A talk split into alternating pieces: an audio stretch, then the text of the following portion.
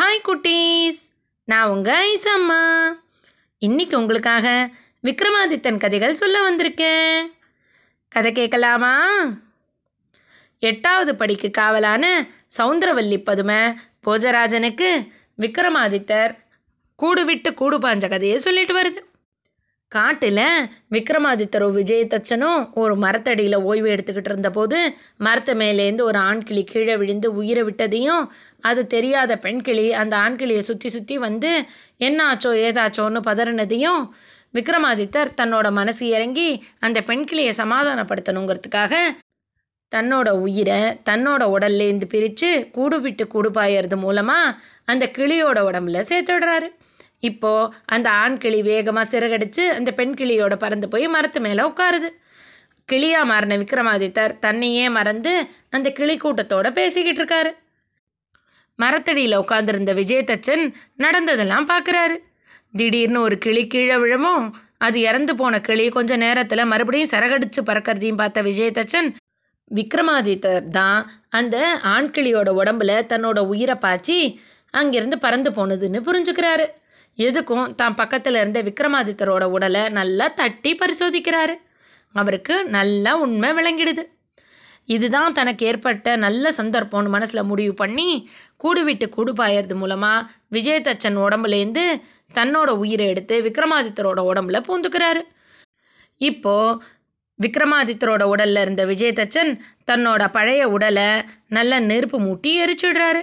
அந்த உடல் அழிஞ்சதுனால மறுபடியும் யாருமே விஜயத்தை விஜயதச்சன்னு வர முடியாதுன்னு கர்வத்தோட இப்படியே நம்ம அரண்மனைக்கு போய் நல்லா எல்லா சுகபோகத்தையும் அனுபவிச்சிடணும் அப்படின்னு முடிவோட வேகமாக உஜ்ஜயினி மாகாளிக்கு பட்டணத்துக்கு போகிறாரு அந்த நாட்டோட எல்லையை அடைஞ்ச உடனேயே அங்கே இருந்த வீரர்களை கூப்பிட்டு உடனடியாக அரண்மனைக்கு போய் எனக்கு பல்லக்கு பரிவாரம் அரச மரியாதை எல்லாத்தையும் அழிச்சிக்கிட்டு வாங்க. ஆ அப்படின்னு கட்டளை கொடுக்குறாரு போலி விக்ரமாதித்தன். வீரர்களும் வேகமாக அங்கேருந்து வந்து பட்டிக்கிட்ட அரசர் விக்ரமாதித்தர் நாட்டோட எல்லையில் இருக்காருன்னு பல்லக்கையும் பரிவாரங்களையும் பூர்ணகும்ப மரியாதையும் எதிர்பார்க்குறாருன்னு சொல்கிறாங்க இதை கேட்ட பட்டிக்கு சந்தேகமாயிடுது. நம்ம அரசர் இந்த மாதிரி போலி கௌரவத்துக்கெல்லாம் இடம் கொடுக்குறவர் இல்லையே. எதனால் இப்படி நடக்குது? இதில் ஏதாவது சூது இருக்குமோ?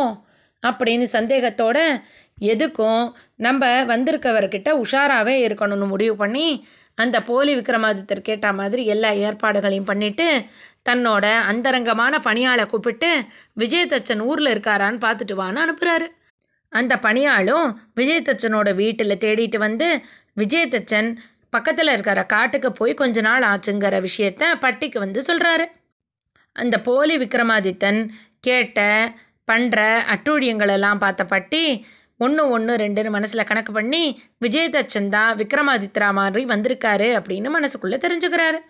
ஆனால் இப்போ விக்ரமாதித்த மகாராஜா யாராக இருக்காரு என்னவா இருக்காருன்னு அவருக்கு தெரியல. எப்படியாவது உண்மையான அரசர் வர்ற வரைக்கும் இந்த அரசாங்கத்தையும் அரண்மனையில் இருக்கிற ராணிகளையும் நம்ம தான் பத்திரமா பார்த்துக்கணும்னு முடிவு பண்ண பட்டி அந்த அரண்மனையில் தனக்கு உண்மையாக இருக்கிற ஒரு தாதி பெண்ணை கூப்பிட்டு அந்த புறத்தில் இருக்கிற எல்லா ராணிகளையும் இன்னிலேருந்து கௌரி விரதம் இருக்கிறதுக்காக நான் சொன்னேன்னு சொல்லு. நான் மறுபடியும் சொல்கிற வரைக்கும் அரசர் விக்ரமாதித்தரை அவங்கள பார்க்கவோ பேசவோ கூடாதுன்னு சொல்லு. நான் சொல்கிற போது தான் கௌரி விரதம் முடியுதுன்னு அவங்க சொல்லணும். அப்படின்னு செய்தியோடு அனுப்பி வைக்கிறாரு. பட்டி சொல்கிறது நம்மளோட நல்லதுக்காக தான் இருக்கும்னு உணர்ந்த அந்த அரண்மனையில் இருந்த அந்தப்புற பெண்கள் ராணிகள் எல்லாருமே பட்டி சொன்ன மாதிரியே கௌரி விரதம் இருக்கும் அப்படின்னு சொல்லி அரசர் விக்ரமாதித்தருக்கு செய்தி அனுப்பிடுறாங்க. அதனால் அவரை பார்க்க முடியாது பேச முடியாதுன்னு சொல்லிடுறாங்க. போலி விக்ரமாதித்ரா வந்த விஜயதச்சன் எப்படியாவது நம்ம அரச சுகபோகங்களில் வாழ்ந்துடலான்னு ஆசையோடு வந்தவருக்கு இது ஏமாற்றமாக இருக்குது எப்போ இவங்க விரதம் முடியும் அப்படின்னு கேட்குறாரு இது மாதக்கணக்கில் இருக்கிற விரதம். அதனால் முடிய கொஞ்ச நாள் ஆகும்னு பட்டி அவரோட கவனத்தை மீதி விஷயங்களில் திருப்பி விட்டுடுறாரு. விஜயதச்சனும் அரண்மனையில் கிடைக்கிற அறுசுவை சாப்பாடு அங்கே கிடைக்கிற உபசரிப்பு ராஜ மரியாதை இதில் எல்லாம் மூழ்கி போய் தன்னை மறந்து அதுலேயே லயிச்சு இருக்காரு பட்டியும் உடனடியாக ஒரு பெரிய ஒற்றர் படையே கூப்பிட்டு எல்லா தேசங்களுக்கும் நீங்கள் போங்க. அந்த தேசங்களில் நீங்கள் ஏதாவது வித்தியாசமாகவோ விசித்திரமாகவோ கேள்விப்பட்டால் அதை என்கிட்ட உடனடியாக சொல்லி அனுப்புங்க அப்படின்னு சொல்லி எல்லா ஒற்றர்களையும் ஐம்பத்தாறு தேசத்துக்கும் அனுப்பி வச்சுடுறாரு. இப்போது காட்டில் கிளியாக இருக்கிற விக்ரமாதித்தர் அங்கே ஆயிரம் கிளிகளை ஒன்றா கூட்டி அதுகளுக்கு ராஜாவா அந்த காட்டிலேயே விலம் வருது. அப்போ ஒரு நாள் ஒரு வேடன் நிறைய தானியங்களை விரிச்சிட்டு அதுக்கு கண்ணுக்கு தெரியாமல் வலையும் பின்னிட்டு அந்த காட்டில் ஒளிஞ்சிருக்காரு. விக்ரமாதித்த கிளி சொன்னதை மீறியும் மீதி கிளிகள் அந்த தானியத்தை சாப்பிட போகும்போது அந்த வேடன் விரித்த வலையில் மாட்டிக்குது. விக்ரமாதித்த ராஜா கிளியும் அதில் போய் மாட்டிக்குது. மீதி கிளிகள் கிட்ட இப்போவும் நம்ம ஒன்றா இருந்தோன்னா இதுலேருந்து தப்பிச்சிடலாம். நான் சொல்கிற மாதிரி கேளுங்க. அந்த வேடன் இப்போ நம்மளை பிடிக்க வரபோது நம்ம எல்லாம் மயக்கம் போட்டது போல் இதில் விழுந்திருப்போம். வேடன் ஒவ்வொருத்தரையாக அந்த வலையிலேருந்து விடுவிச்சு கீழே போட்டுக்கிட்டே வருவார். அப்போ முதல் கிளி ஒன்றுன்னு எண்ணணும். ரெண்டாவது கிளியை வெளியில் எடுத்து போட்டோன்னா அது மனசுக்குள்ளே ரெண்டுன்னு எண்ணணும். இந்த மாதிரி எல்லா கிளிகளும் எண்ணிக்கிட்டே வாங்க. கடைசியாக ஆயிரமாவது கிளி அவர் எடுத்து போட்ட உடனே நம்ம எல்லாரும் சேர்ந்து பறந்துடலாம் அப்படின்னு யோசனை சொல்கிறாரு இதை கேட்ட அந்த கிளிகளும் சரின்னு சொல்லி ராஜா கிளியான விக்ரமாதித்தன் சொன்ன மாதிரியே மயக்கம் போட்டது போல் நடிக்குதுங்க. வேடனும் இன்றைக்கி நம்மளுக்கு நல்ல வேட்டை இத்தனை கிளிகள் கிடச்சிருக்கே அப்படின்னு ஆசையோட ஒவ்வொரு கிளியும் அந்த வலையிலேருந்து விடுவிச்சு பக்கத்தில் தரையில் தொப்பு தொப்புன்னு போட்டுக்கிட்டு வராரு. ஒவ்வொரு தொப்புன்னு விழற போதும் முதல் கிளி ஒன்று ரெண்டு அப்படின்னு எண்ணிட்டு வருது. இந்த மாதிரி ஒவ்வொரு கிளிகளாக வரவும் அந்த எல்லா கிளிகளும் எண்ணிக்கிட்டு வருதா? அப்போது தொள்ளாயிரத்தி தொண்ணூற்றொம்போது கிளிகள் முடிஞ்ச உடனே வேடனோட இடுப்பில் இருந்த அருவாள் கீழே விழுந்துடுது. ஆனால் கீழே விழுந்தது ஆயிரமாவது கிளின்னு நினச்ச கிளிகள் எல்லாம் ஒன்றா சட சடன்னு ரெக்கையை விரித்து பறக்க ஆரம்பிச்சிடுது. இப்போ வேடனோட கையில் ராஜா கிளியான ஆயிரமாவது கிளியான விக்ரமாதித்தர் மட்டும் மாட்டிக்கிட்டார். இந்த கிளிகளெல்லாம் தன்னை ஏமாற்றி பறந்து போன கோவத்தில் அந்த கிளியை தலையை திருகி கொன்னுடலான்னு வேடன் முடிவுக்குறாரு ஆனால் அதுக்குள்ளே அவரோட மனசை புரிஞ்சுக்கிட்ட ராஜா கிளியான விக்ரமாதித்தர் இரு இரு நான் ரொம்ப அபூர்வமான கிளி. நீ ஏன் என்னை கொல்லணும்னு நினைக்கிற? நான் உனக்கு ஒரு நல்லதையே தான் செய்ய விரும்புகிறேன் நீ என்னை கொண்டு போய் பக்கத்தில் இருக்கிற ஏதாவது ஒரு பெரிய ஊர் சந்தையில் ஆயிரம் பொற்காசுகளுக்கு வித்துடு. நான் அதிசயமான கிளிங்கிறதுனால மக்கள் கண்டிப்பாக போட்டி போட்டு என்னை வாங்கிடுவாங்க. அப்படி யாரும் என்ன வாங்கலைன்னா அப்போ நீ என்ன கொன்னுடு அப்படின்னு சொல்லுது. இதை கேட்ட வேடனும் அந்த கிளி சொன்ன மாதிரியே அதை பக்கத்து ஊருக்கு எடுத்துகிட்டு போய் அந்த ஊர் சந்தையில் அந்த கிளியை ஆயிரம் பொற்காசுகளுக்கு விற்கிறாரு அதிசயமான அபூர்வமான பேசுகிற கிளியை ஒரு வியாபாரி வாங்கி அந்த கிளியை தன்னோட கடையில் தொங்க விடுறாரு. அந்த கிளியும் ரொம்ப அறிவோட அந்த கடைக்கு வர்ற மக்கள்கிட்டலாம் என்ன வேணும் அப்படின்னு கேட்டு அந்தந்த பொருட்களுக்கான விலையை சொல்லி அவங்கள நல்லா சந்தோஷப்படுத்தி நிறையா பொருட்களை விற்று கொடுக்குது. இந்த கிளி வியாபாரம் பண்ணுற அழகில் அது கொஞ்சம் கூட விலை சொன்னால் கூட நிறையா மக்கள் வந்து அந்த கிளியை பார்த்து ரசித்து வாங்கிட்டு போகிறாங்க அதோட மட்டும் இல்லாமல் அந்த ஊர் மக்களுக்கு ஏற்க ஏற்படக்கூடிய சின்ன சின்ன வழக்குகள் எல்லாம் கூட அந்த கிளிக்கிட்ட சொன்னால் அந்த கிளி நல்ல ஒரு தீர்ப்பாக சொல்லுது. இதனால அந்த கிளிக்கு நீதி வாக்கிய கிளின்னே பேர் வச்சு அந்த ஊர் மக்கள் அந்த கிளிக்கிட்ட குட்டி குட்டி வழக்கெல்லாம் கொண்டு வராங்க. அதுவும் அழகாக அந்த வழக்கெல்லாம் தீர்த்து வைக்குது. அப்படித்தான் ஒரு நாள் அந்த ஊரில் நல்ல நாட்டியம் ஆடுற ஒரு பெண் இருந்தாங்க ரூபவல்லின்னு. ரூபவல்லியோட நாட்டியத்தை பார்க்கணுன்னா ஆயிரம் பொற்காசுகளை கொடுத்தா மட்டும்தான் அவங்களோட அந்த அற்புதமான நாட்டியத்தை கண்டுகளிக்க முடியும்னு அவங்க உத்தரவு போட்டிருந்தாங்க. அதோட அந்த ரூபவல்லி ரொம்ப வம்பு பிடிச்சவங்க. யாராவது அந்த ரூபவல்லியை கனவுல பார்த்தேன் அப்படின்னு சொன்னால் கூட அந்த கனவுல பார்த்தவங்களும் தனக்கு பணம் கொடுக்கணும்னு சொல்லி வம்பு சண்டை இழுப்பாங்க. அவங்கள யாராலையும் பேச்சில் ஜெயிக்க கூட முடியாது. ஒரு நாள் அந்த ஊரில் இருந்த ஏழைகளான அப்பா சாஸ்திரி சுப்பா சாஸ்திரி ரெண்டு பேரும் குளிச்சுக்கிட்டு இருக்கிற போது அப்பா சாஸ்திரி சுப்பா சாஸ்திரி கிட்ட சொன்னார் சுப்பா சாஸ்திரி நேற்றுக்கு என் கனவில் ரூபவல்லி ரொம்ப அழகாக வந்து நாட்டியம் ஆடினாங்க. எப்படி ஆடினாங்க தெரியுமா? அப்பா இது வரைக்கும் அப்படி ஒரு நாட்டியத்தை யாருமே பார்த்துருக்க முடியாது. அப்படின்னு அவங்க ஆடின அழகை வர்ணித்து பேசிக்கிட்டு இருந்தார். இதெல்லாம் அந்த குளக்கரைக்கு வந்த ரூபவல்லியோட வேலைக்காரம்மா வேகமாக போய் ரூபவல்லி கிட்ட சொல்லிடுறாங்க. ரூபவல்லி தான் வம்பு சண்டை பிடிச்சவங்களாச்சா? உடனே அப்பா சாஸ்திரி என்னோட நாட்டியத்தை கனவுல கண்டு கழிச்சதுனால எனக்கு ஆயிரம் பொற்காசுகள் தரணும்னு வம்பு சண்டை போடுறாங்க. அப்பா சாஸ்திரியோ பரம ஏழை. அவரால் ஆயிரம் பொற்காசுகள் எப்படி தர முடியும்? அதோட கனவுல இப்படித்தான் வரும்னு எனக்கு என்ன தெரியவா தெரியும்? அதனால நான் பணமும் தரமாட்டேன் அப்படின்னு சொல்கிறாரு இவங்க ரெண்டு பேரோட வாய்ச்சண்டை பெரிய வழக்கா மாதிரி நீதி வாக்கிய களி முன்னாடி வருது. நீதி வாக்கிய கிளியும் ரூபவல்லிக்கு எத்தனையோ முறை அவங்க பண்ணுறது தப்புன்னு எடுத்து சொல்லுது.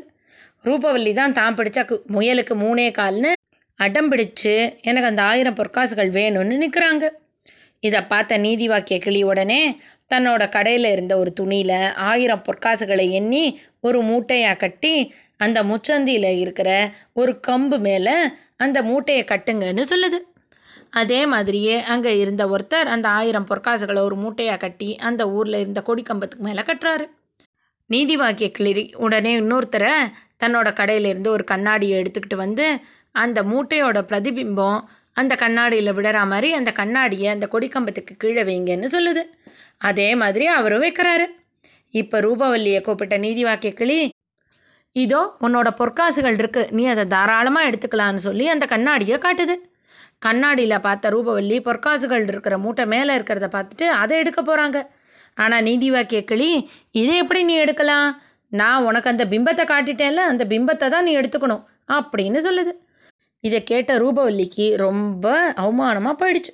அங்கே கூடியிருந்த மக்கள் எல்லாரும் ரூபவல்லிக்கு இது தேவைதான் அப்படின்னே பேசுகிறாங்க ரூபவல்லி வேகமாக அந்த கிளிக்கிட்ட நான் உன்னை என்ன பண்ணுறேன் பாரு. உன்னை நான் ரெண்டு துண்டாக ஆக்கி சமைச்சு சாப்பிட்றேனா இல்லையா பாருன்னு கோபத்தோடு பேசுகிறாங்க அதுக்கு அந்த நீதி வாக்கிய கிளியும் பாரு பாரு நான் உன்னை நல்லா கரும்புள்ளி செம்புள்ளி குத்தி இந்த ஊர் கோவிலை மூணு முறை உன்னை மொட்டைத்தலையோட சுத்த வைக்கிறேன் பாரு அப்படின்னு அந்த கிளியும் சபதம் போடுது. இதை கூடியிருந்த மக்கள்லாம் ஆன்னு பார்க்குறாங்க கொஞ்ச காலங்கள் கழித்து அந்த வியாபாரியோட பையன் வியாபாரிக்கு பதிலாக அந்த கடையை எடுத்து நடத்த ஆரம்பிக்கிறாரு. அவருக்கு சரியான நாட்டிய பைத்தியம். எங்கே நாட்டியம் நடந்தாலும் பார்க்கணுன்னு ஒரே ஆசை. அதுவும் அங்கே இருந்த எல்லாரும் ரூபவல்லி மாதிரி யாருமே நடனம் ஆட முடியாதுன்னு சொன்னாங்களா?